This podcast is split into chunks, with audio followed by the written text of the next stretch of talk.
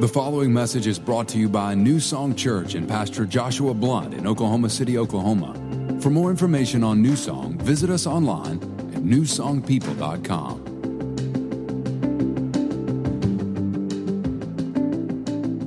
If you have your Bible, go ahead and open it up to Jonah, Jonah chapter 1. Uh, if you were here last week, I talked about uh, this idea of one anothering. And we, we talked about how after Jesus came and he died on the cross for our sins and he rose from the dead and he ascended to heaven, before he do that, before he did that, he set some things in place. And one of the things was a mission for us. We're called to go into the world, preach the gospel, and make disciples. And, and part of what he, he used to do this was he, he also set up the church and established the church. And what we see in the church in the book of Acts is a group of people that are coming together and they are one anothering with one another. They are living life together. They're not isolated. They're not, you know, doing their own thing. They're all coming together. They're in community with each other. They're connected to each other. They're opening up their lives to each other. And we see that God added to them through that. And, and so what we talked about last week is this is the attitude we need to have as a church. That we live in a world where it's very easy to get isolated. It's very easy to kind of go into our little holes of what we're doing and disconnect.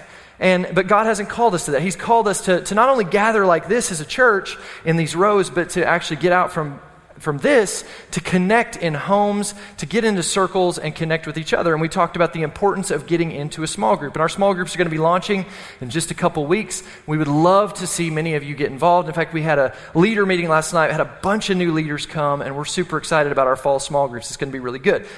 Uh, today, I want to talk to you about kind of a second part of the calling that God has, has given us uh, as, the, as the church in kind of the last days here and what we're called to do. And, and it comes from this word belonging. Uh, in, fact, the, my message today is called belongingness. If you're taking notes, belongingness. And, and I'm going to talk to you about what it means to create this environment where people can belong. Now, I don't know about you, but I had never heard of the word belongingness until Tuesday of this week. I'd heard of belonging I had heard of belong, but I'd never heard of belongingness. But it's an actual word. And what I discovered as I was studying this is, is, is there's a lot of research that's gone into this word and, and secular research that points to this idea of what it means to belong. Okay, so here's belongingness. Here's the definition of belongingness. Belongingness is the human emotional need. notice it's a need. It's not a, it's not a desire. It's not just a want. It's a need. A need to be an accepted member of a group. Okay, so here's the idea all of us are born with this thing inside of us that, that we want to belong to something of significance. We want to belong to something other than just ourselves. And, and so I actually discovered this week there's all this, this scientific research that's been done of this idea of belongingness. And what they've discovered is people who belong are healthier and happier, and people who don't are more unhealthy and, and more messed up. In fact, this is, this is amazing. Uh, I, I found this stat this week. It says that low social interaction, or people who don't belong to other people, they're not connected, they're not doing life with other people, it can be compared to the damage caused by smoking 15 cigarettes a day. That crazy? Being an alcoholic or not exercising. So, like, not being connected to other people, not belonging, is bad for your health. And, and what's amazing is, is that these researchers discovered that uh, out of belongingness, we find uh, it, it, helps us to survive. It, it helps us to have a stronger immune system. In fact, it says this it says, belonging to a group actually helped people feel better who were sick. So, they took, this is amazing, they took people who were like in the hospitals uh, people who had been struggling with some kind of illness, and they, they put them in a place where they, they got connected to some form of a group that they could really relate to, a group of people they could be in community with. And what they discovered is just by being connected, by having a place of belonging, these people began to recover and get better. Uh, sometimes even getting like completely healed of the issues they were dealing with just from being in a situation where they belonged with other people. Pretty amazing. Uh, it says this that belongingness gives meaning to life. It can boost your self esteem, boost your immune system, and give you a sense of this is amazing a sense of identity. It goes on to say, without belonging, people cannot identify themselves as clearly, thus having difficulties communicating with and relating to their surroundings. Now, that idea may sound kind of new to you in a way, But as I was thinking about this week, you know, we can all, I think, relate to this in some way or another. Because uh, most of us have had a situation where we find ourselves within a group of people and we feel like we're on the outside looking in. And, the, the thing that came to me this week was like, uh, maybe maybe you, got, you went to a new school, or you went from elementary to junior high, or you went from junior high to high school, and you have that first day, and you are in the cafeteria, and you go through the line, and you get, you know, your manwich, and your, your jello, and your little plate of, sh- of slop, and, and then you have your tray, and you turn around, and you look at the cafeteria, and you are in a place now of where in the world am I going to sit? Can anybody relate to this? and you're looking for a place to belong. And there's all these different groups of people in the room that have found a place of belonging. You've got the preps, and you've got the athletes, and you've got the band geeks, and you've got the nerds, and uh, you've got like the people that wear black and stuff, the gothy kind of people that you're just kind of like, okay, I don't really want to belong to those people. You got all these different people, and but we want to belong somewhere, right? We're all looking for this because it's a need. In fact, I was thinking this week about how, like, even in my, my kids, I've got three kids. My oldest is nine, my youngest is three, my middle kid is six. So they're all three years apart. And in our kids, we find this to be true that our kids want to belong. In fact, right now, my older two kids, have kind of this camaraderie between the two of them because they're in closer to similar places. You know, their motor skills are a little bit more the same. Their intelligence is the same. They're both in school. They both know how to read. But my younger one is not there yet, and her motor skills are not as strong. And so, but what we find is she wants to connect with them. She wants to belong to their group. She wants to be a part of what they're doing, but she doesn't fit. And most of the, the tragedy that happens in our home, the issues that happen in our home, are from her trying to fit into their group and for them not wanting her to belong to their group, right? And, and, but this is how it is. We all have this innate thing inside of us that says we want to belong. We're looking for this belongingness in our life. And the problem is here's the problem is that sometimes we, we pursue this, this need that we have in the wrong way and, and we'll, we'll pursue it in the wrong kind of things. We'll pursue it in the wrong kind of people. And it can cost us our reputation. It can cost us our future. It can do damage to our life. But the reality that me and you live in this morning is this God created us with this desire to belong, this need to belong. But here's, here's how it works it was supposed to be filled by Him. And He's really the only thing in our life that can truly fulfill that desire, that need that we have in us to belong. Only He can really fill that hole in our life. Everything else is not going to fill the hole. Only Jesus Christ. The Bible says this in Ephesians 2:19. It says, "You." Let's say this next word with me. Belong. Let's try it again. Belong in God's household with every other Christian. That's where we belong. That's how it was supposed to be. God desires for us to belong to Him, to be connected to Him, to have relationship with Him, to know God, and to be connected to one another, to have relationship with one another, walking hand in hand with one another. That's the calling God's placed on our life. And out of that is the best version of you. That version of you that's connected to God, walking in relationship with Him, walking in relationship with one another, is the best version of you. Because here's the thing belonging always leads to becoming. If you're taking notes, write that down. Belonging always leads to becoming. What you belong to determines what you become, or in other words, you become what you belong to. So, but, but here's the thing we sometimes, as people and as the church, we get it backwards. And we think that in order to belong, you have to first become. And I think part of this comes from the way it is growing up. Uh, take it back to the cafeteria setting again. In order for you to belong to the athletes, what, what needs to happen? Well, you need to be an athlete, right? You need to be a part of that so then you fit into that group.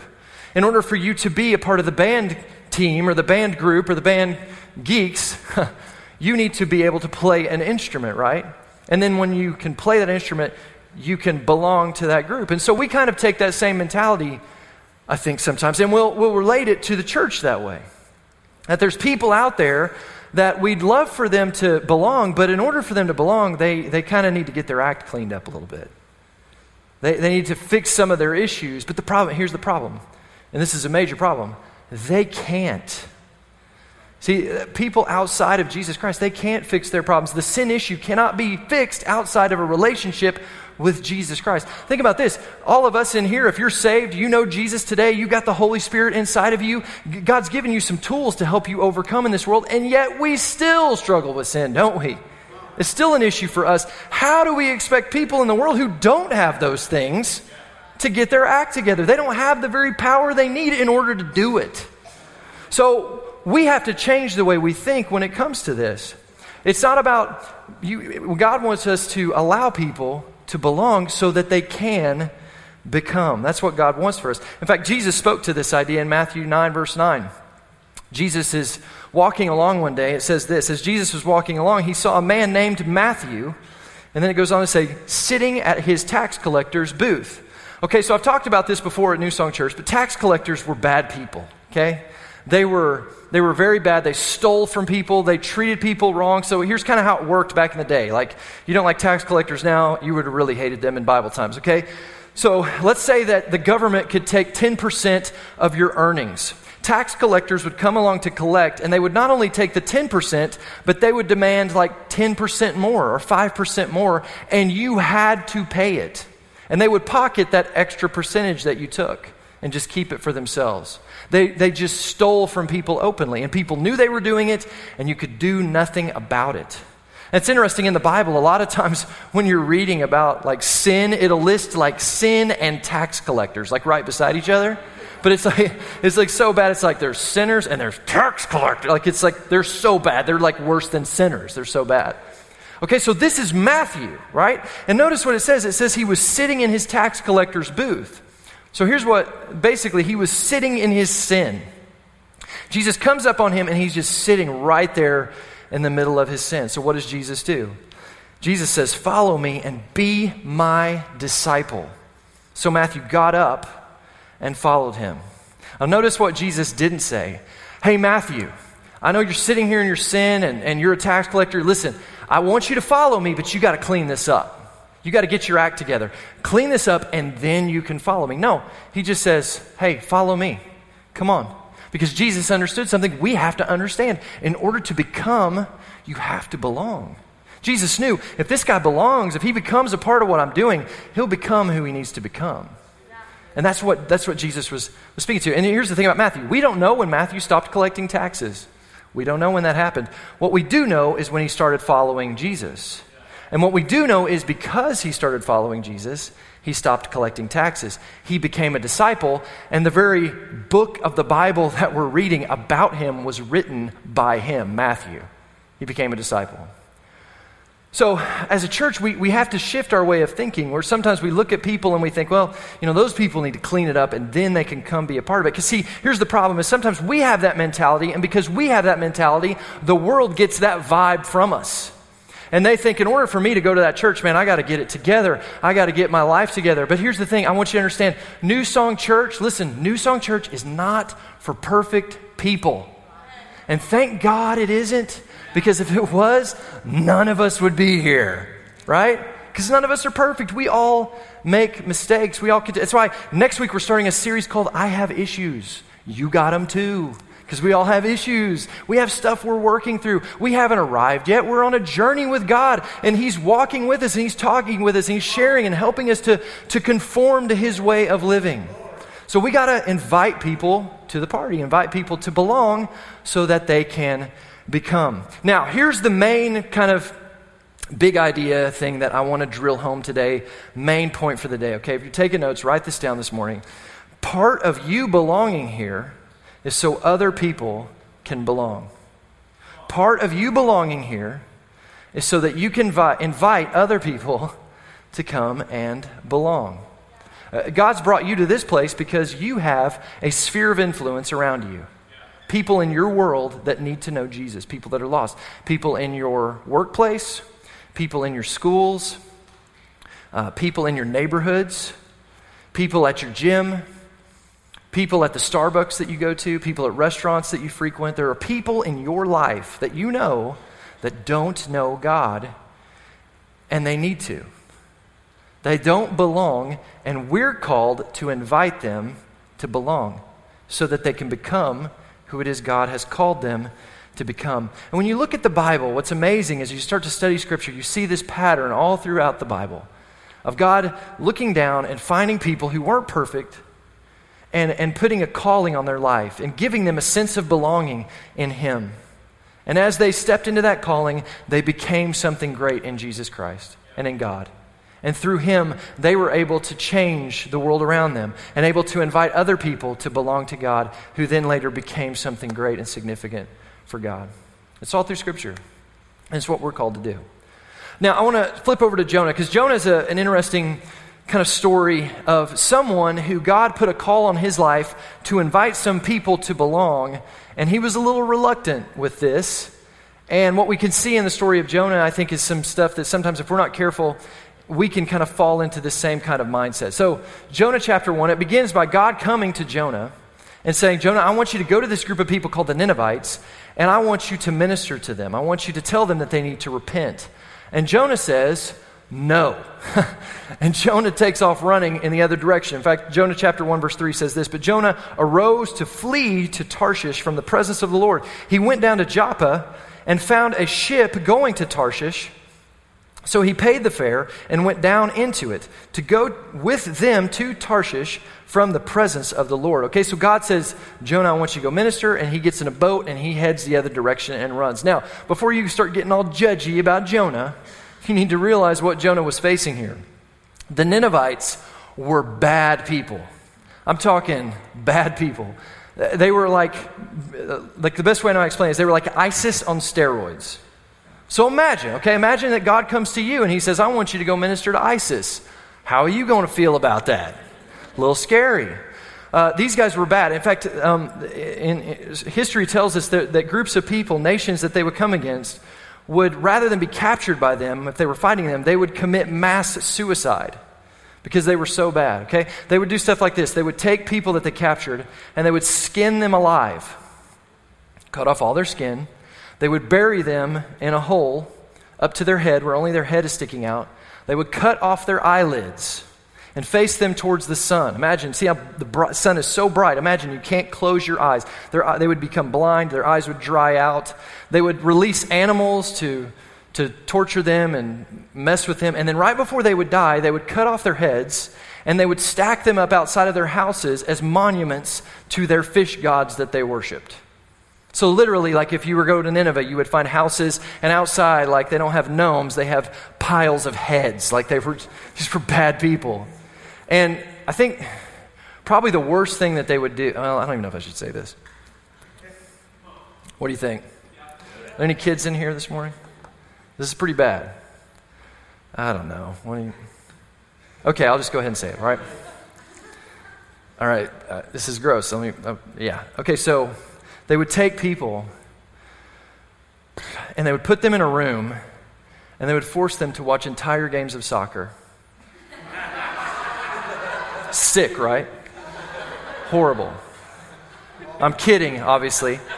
But, but my point is, you guys were so freaked out. What is he going to say? He's already been talking about skinning people. How bad can it get? It gets worse. Soccer gets bad my point is, Jonah doesn't want to minister to these people. And, and you know, you can kind of look at it and say, well, there's kind of a good reason. I mean, I'm sure he was afraid, afraid of what could happen to him. Uh, the Bible scholars think that there may have even been some, some times in his life where he's experienced this, maybe had family members who, who got caught up in, by Ninevites or people in his life that they've seen the kind of punishment that can come out of these people. So, so Jonah doesn't want to minister to them. Uh, and, there's a, and you'll see later that Jonah, it's not just that he's afraid, he actually doesn't want these people to receive redemption. Like he doesn't want him to experience this. So what does he do? He runs. And, and it says that he goes to Tarshish. Now, what you got to understand about Tarshish, Tarshish is 2,500 miles the other way. It's a year of traveling away. So this dude is running from these guys, okay? He's running. So you know the story. He gets in a boat, and this storm arises and the storm is crashing against the boat, and, and the people on the boat are afraid, and Jonah's down in the bottom of the boat asleep, and they finally come to him, and they're like, What's wrong with you? What's going on? And they're trying to figure out what's going on. They realize that, you know, Jonah comes to them and says, I think this is my fault, throw me off the ship, and they don't want to do it, and then finally they decide to do it, and they throw him off the ship, and when they do, the waves stop. Everything calms down, and Jonah gets swallowed by a fish. Jonah, verse 1, or chapter 1, verse 17 says that now the Lord had prepared, notice God prepared a fish for him, a great fish to swallow Jonah. And Jonah was in the belly of the fish three days and three nights. Now, maybe you find yourself here going, I don't know if I can believe this story. How could Jonah survive in a fish for three days, three nights? Uh, God. So let's just settle on that. The Bible's true, and God made him survive in a fish for three days, okay? So there you go. I'll skip down to verse, or skip over to chapter 3. Chapter 2 of Jonah, we have Jonah praying and like uh, kind of crying out to God. And then in chapter 3, it says this, verse 1 Now the word of the Lord came to Jonah a second time. Now I'm, I'm very grateful for that verse. Because I don't know about you, but I need a second chance sometimes. Sometimes I haven't always been, you know, quick to do exactly what God tells me to do either. But God is gracious, and He gives us second, third, fourth, fifth chances. Verse 2 Arise and go to Nineveh, the great city, and preach to it the message that I tell you. So Jonah arose and went to Nineveh, according to the word of the Lord. And the Bible goes on to say that Jonah arrives there and he begins to walk around. He's telling everybody that they need to repent. The judgment is on the way. They need to repent and turn to God, and something amazing happens. They do. now, here's what's amazing everybody does.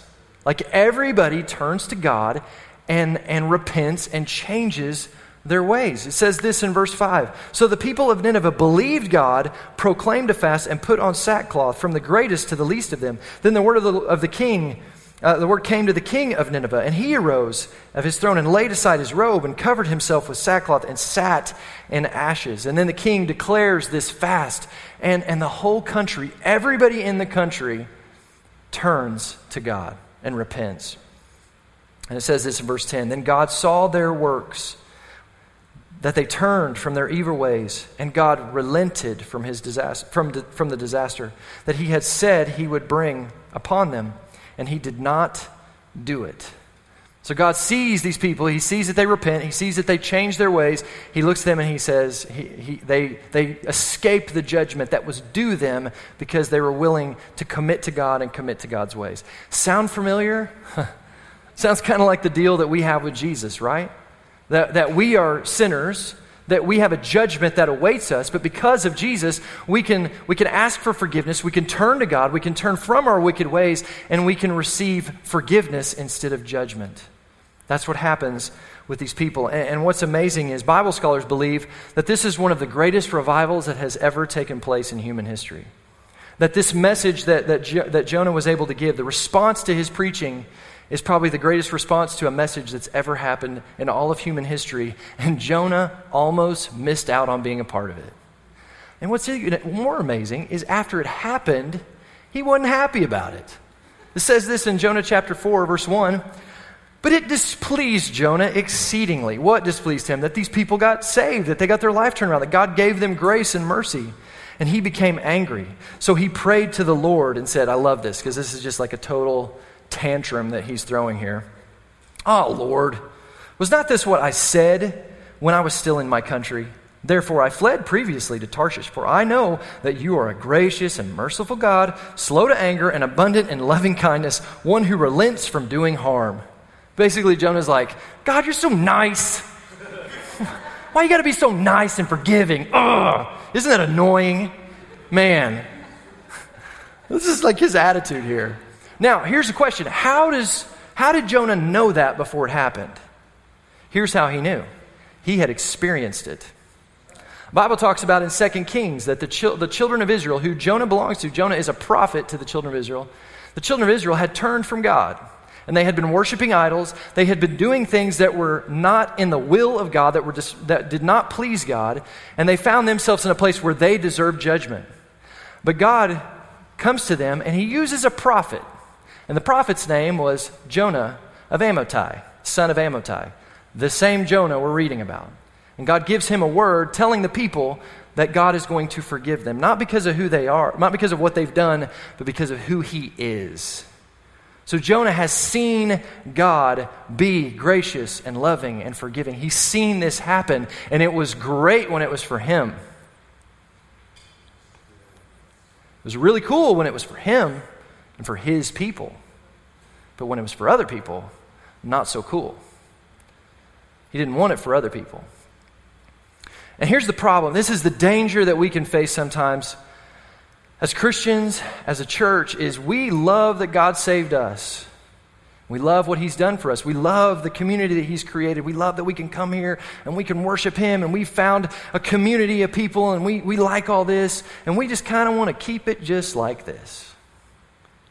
And we don't really want those other people coming in because they're not like us. They weren't here from the beginning, they weren't in the school like some of us were. So we kind of say, well, you know, this is, this is for us. We, we like it just the way it is. In Jonah 4, verse 4, Jesus, or God says this to him. Then the Lord said to him, Is it right for you to be angry? Basically, God's saying, Dude, what's your problem? What, what gives you the right to be so prejudiced? Why is it okay for you but not okay for them? Because you have some kind of perception in your mind of how much worse they are than you. And I think if we're not careful, sometimes we can get this same kind of mentality. We can get a little bit of this Jonah spirit. And I don't think it's that we necessarily look at the world around us and say, we don't want you to become Christians. We don't want you to get saved. We just don't know if we want them to invade our space. And there's just things that come up that just say, I don't know that I'm ready for this. And I don't know that I really want to invite people to belong because that could, that could cause me to feel a little uncomfortable. In fact, I got, I got five things for you this morning, five reasons why I think sometimes we don't invite other people to belong. Here, here's the first one fear. Fear. Like Jonah, we're afraid. Now, we're not afraid that somebody's going to, you know, lop off our heads or make us watch soccer games. We're, we're afraid of what people might say, what people might think. What if they ask us a question and we don't have the answer to it? So we get a little bit afraid. And we don't reach out. We don't step out there. We don't give that invite. We don't tell that person about what God's doing in our life. We find ourselves kind of pulling away because fear of man. But the problem is, if we don't get out there, if we don't share the gospel, no one will. If we don't invite people, they won't get invited. The Bible says this in Romans 10 14. How then can they call on the one they have not believed in? And how can they believe in the one whom they have not heard? And how can they hear without someone preaching to them? Listen, God needs us to carry his voice to this world. God needs us. Maybe you're here today and you think, well, I just believe in the providence of God. I do too. We're it. We're the providence of God. We're the plan of God.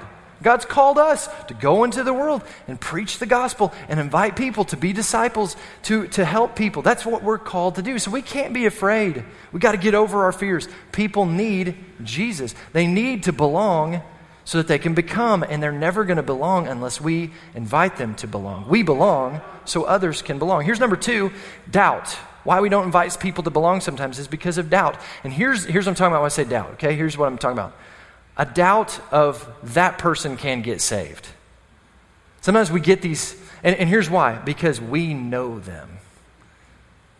Sometimes we, we get this perception of people in our world, people in our life, people that we, we know, or at least we think we know, and, and the reason, one of the things that keeps us from reaching out to them is this idea or this lie that we believe that the enemy's placed inside of our head that that person can never change.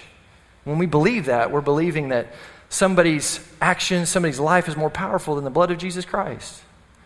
Listen, we're not called to walk by doubt, right? We're called to walk by faith. And so here's what faith says faith looks at a person in the middle of their sin like Jesus did with Matthew, and says, I see where you're at, but I also see where you can be with Jesus. And that's how we need to look at people. You may have someone in your life, it may be your mom, it may be your dad, it may be a brother, a sister, an employee, an employer, someone in your life, and you look at their life right now and you see the actions of your life and you're like, man, I, I just don't know. I don't see it. What if you invite God to show you? Say, God, give me a picture of them that you, how you see them. Show me how you look at them. Give me faith so that I can be willing to step out in faith and reach that person. Here, here's the third reason why sometimes we don't invite people to belong blindness. Blindness. Now, when I talk about blindness, um, I'm talking about a blindness that sometimes we can have with the reality of eternity. That there is a heaven and there is a hell. And sometimes we get so caught up in this world that we live in this physical world, that we forget that there is an eternity that every soul is going to step into. And they're either going to be in heaven or they're going to be in hell. And, and the Bible tells us it's real clear that apart from making Jesus the Lord and Savior of your life, you spend eternity in hell. And there are a lot of people going to hell. And I think sometimes we're blind to that. We kind of forget, like, there is an etern- eternity forever is at stake with people's lives. And yet we're afraid and we have doubts. We got to get over that junk. People need us. I don't know about you, but I don't want to miss out on these opportunities I have on this time, this short period of time I have on earth that, I, that God's given me to speak into somebody's life to help hopefully change their eternity. I will, I'll take my chances with them getting mad at me. I'll take my chances with them mocking me. I'll take my chances because at least I know that I gave them a chance to know God. We got we got to get over that stuff. Here's number four reason we don't sometimes invite people to belong apathy. Apathy. We, we just kind of fall into ruts in life. We lose passion and we just kind of go through the motions. It's very easy to get apathetic in life, where you just kind of fall into these ruts of life, where we just kind of live for you know our the daily grind of our job and our kids' lives, and and you know the next coming football season and the next coming season of that te- television show that we like, and that's kind of what we're living for, and it's just a it's kind of a pathetic excuse for life. We're apathetic. We lose our our passion. The Bible talks about this in, in uh, Revelations chapter 3. There, Revelation speaks of these seven churches, and the last church listed is a church called Laodicea. And Laodicea is a picture of the New Testament church. That's us today, okay? We're, or I'm sorry, the, the end times church, and that's us today. We're living in the time when Jesus is so close to coming back. This is the end times that we're living in today. It's close to being when Jesus returns, is where we're at here. And so, this church, uh, I'll see if this relates to you, what, what, what God says about the church. Now, this is God talking here, okay? This is God. He says, So, because you are lukewarm, or in other words, apathetic, he says, Neither hot nor cold, I am about to spit you out of my mouth. That's God talking. And he's looking at a group of people and he's just saying, You guys, just let's get going. Because you're just kind of going through the motions, this makes me sick. It's disgusting. God wants us to be passionate. So, how do we get passionate? We got to stir it up. The Bible says this in 2 Timothy 1, verse 6 says that we need to stir up the gift of God inside of us. Notice, we stir up the gift of God inside of us. Now, I'll relate it this way. I, I was meditating on this, st- thinking about kind of studying this scripture one day. And I just, as I was thinking about it, I just thought of yogurt, right? You guys ever had the yogurt that has the fruit on the bottom and the yogurt on the top? You guys know what I'm talking about? So if you just get that yogurt and you peel off the lid and you start eating it without stirring it up, it's nasty, right? But if you stick your spoon down in there and you stir it up, what happens? Well, it gets full of flavor, right? Well, in the same way, God has, has placed stuff inside of us. And we have to stir that stuff up. And when we do, our life becomes full of flavor. And that flavor is something that the world desires. The Bible says that people will taste and they will see that the Lord is good. And God's called us to be that. He's called us to bring out the God flavors in this world, but we have to stir that up. How do we how do we stir it up? We stir it up by daily getting in the word of God. We stir it by daily lifting our hands and worshiping God. We stir it up by daily thinking about Jesus and looking for opportunities and getting passionate and choosing to be passionate about the things of God, about the lost people. That's what we're called to do. We stir up the gift of God inside of us, and the world around us sees it and goes, Man, that's what I'm talking about. I want to be a part of that. That looks good. Passion. You know, think about this, kind of like this. Uh, I heard this saying one time, I'm trying to remember if it was said right. Everybody stops to watch a house burn down. right? If there's a house on fire, I don't know about you, but if I'm ever driving around and I see smoke, I'm like, whoa, where's that at? Start heading that way. We were in California a couple weeks ago, me and Sarah, and there was this fire that was going on in, in, uh, in Southern California. And we're driving around, we're like going to this restaurant, and I've just found myself being like, hey, Sarah, can we go see the fire? And she's like, no, we're not going to see the fire. But just so we want to see a fire, right? Here's what I'm saying we need to be fire. We need to have some fire in us. People want to see the fire. People want to see the fire. We got to get, we got to burn up with this stuff. We got to get excited. We got to care about people. We got to have some passion. Get over this apathy stuff. And here's the fifth one. Number five is our vision just gets off. We just get the wrong vision. Please, please, please, please, don't ever come to me and, and, and, and make these statements because it's not going to go well. don't ever come to me and be like, Pastor Josh, I just think that this, is, this has gotten big enough. This is good. I don't think we should grow anymore. I just don't see it. I don't see the church being big. I think that it loses a lot of its, you know, its ability to connect with each other. Listen, I, I want us to stay as a community, but listen, I want us to grow big because here's the thing bummer for the people going to hell with that mentality, right? this is big enough. Sorry, guys. You guys can just go to hell.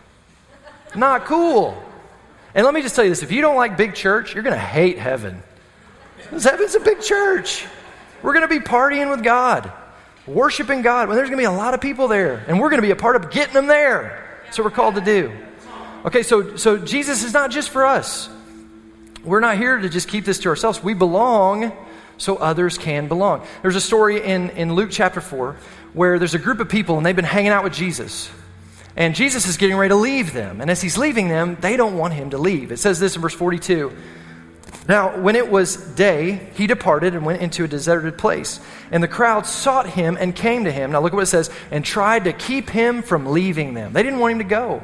They liked it the way it was. They liked that they could get up every day and they could go sit in the same place and he was going to be there. That this was their seat and this was their row and everything was the same and it was the same group of people and they had this little club that they liked with Jesus. And they liked that. But look at what Jesus says.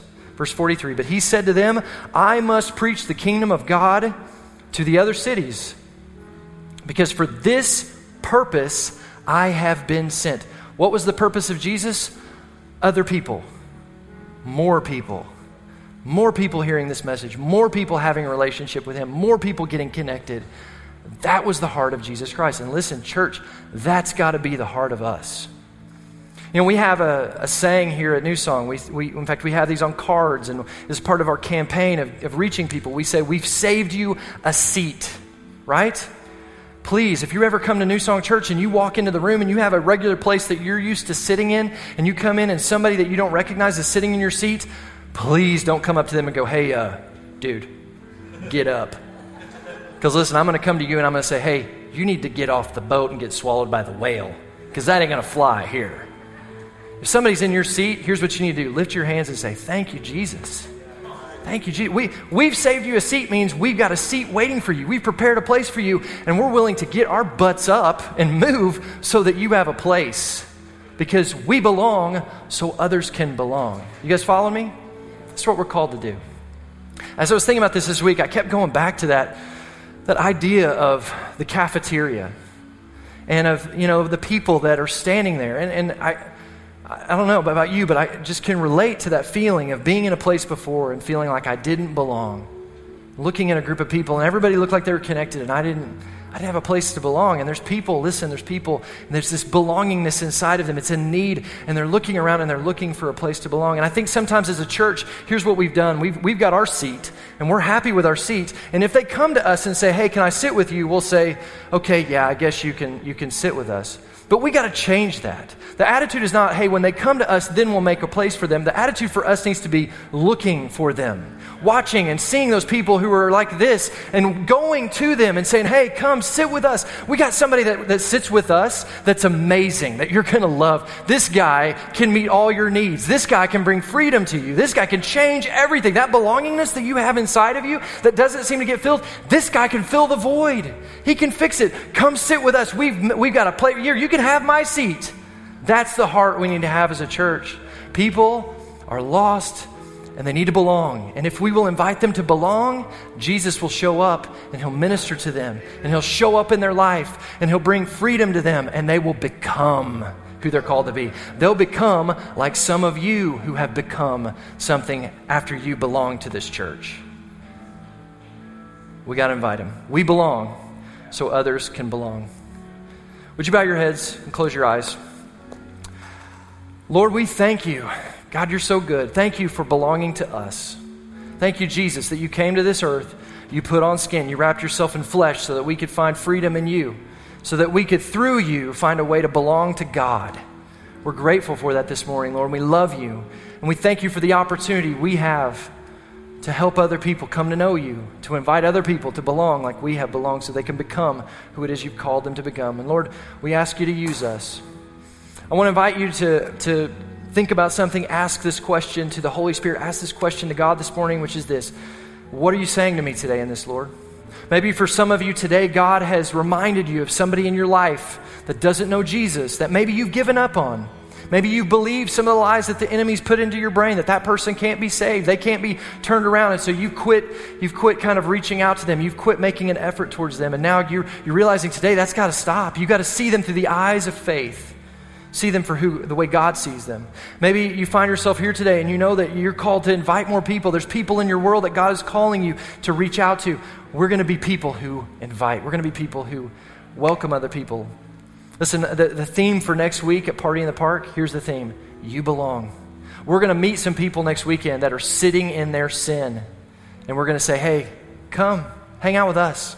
Come be a part of what we're doing. Come be a part of what God's doing. We know this guy we know this God, his name is Jesus, and he can turn everything around for you. I want to invite our altar ministry team to come up at this time. If you're here today and you have a prayer need of any kind, we would love to pray for you today. Uh, maybe you're here today and you've never made Jesus the Lord of your life. Maybe you, you sit here today and you don't know that you belong to the family of God. You've heard me talk about eternity, you're hearing me talk about heaven and hell, and you're not sure if you were to die today, you're not sure well, what would be the next step for you. You don't know where you would go. Well, I want you to know today you can leave this place knowing. You can know that you're right with God. We can pray with you and help you to get right with God today. So if that's you today, don't leave this place with uncertainty in your heart, don't in your mind. We'd love to pray with you today. So if that's you, here in just a moment, we're going to go into another song. And as we do, we're going to stand up together. And if you need prayer for anything, you can come down, pray with us. You want to get saved. You need healing in your body. You need, uh, you got a need in your life. You need wisdom. You need anything. Listen, if, it, if you care about it, know this God cares about it because He cares about you. He loves you. So if it matters to you, it matters to God. So whatever that may be, don't leave with a burden today. Come and place it at the altar. We'd love to join our faith with yours and pray for you. So would you stand with me this morning? Lord, we thank you for this amazing day. Thank you for what you're doing in our lives. Thank you for the opportunity we have to invite people to the table, to invite people to belong. Lord, we ask that you would use us in a mighty way. Give us boldness. Give us wisdom. Help us to see people the way we need to see them. Help us to invite people that need to be invited. And I pray that you would draw all people to your altars that need prayer this morning. In Jesus' name we pray. Amen. Thanks for listening to this week's message from New Song Church. If you have a prayer need or would like more information about New Song, you can email info at newsongpeople.com.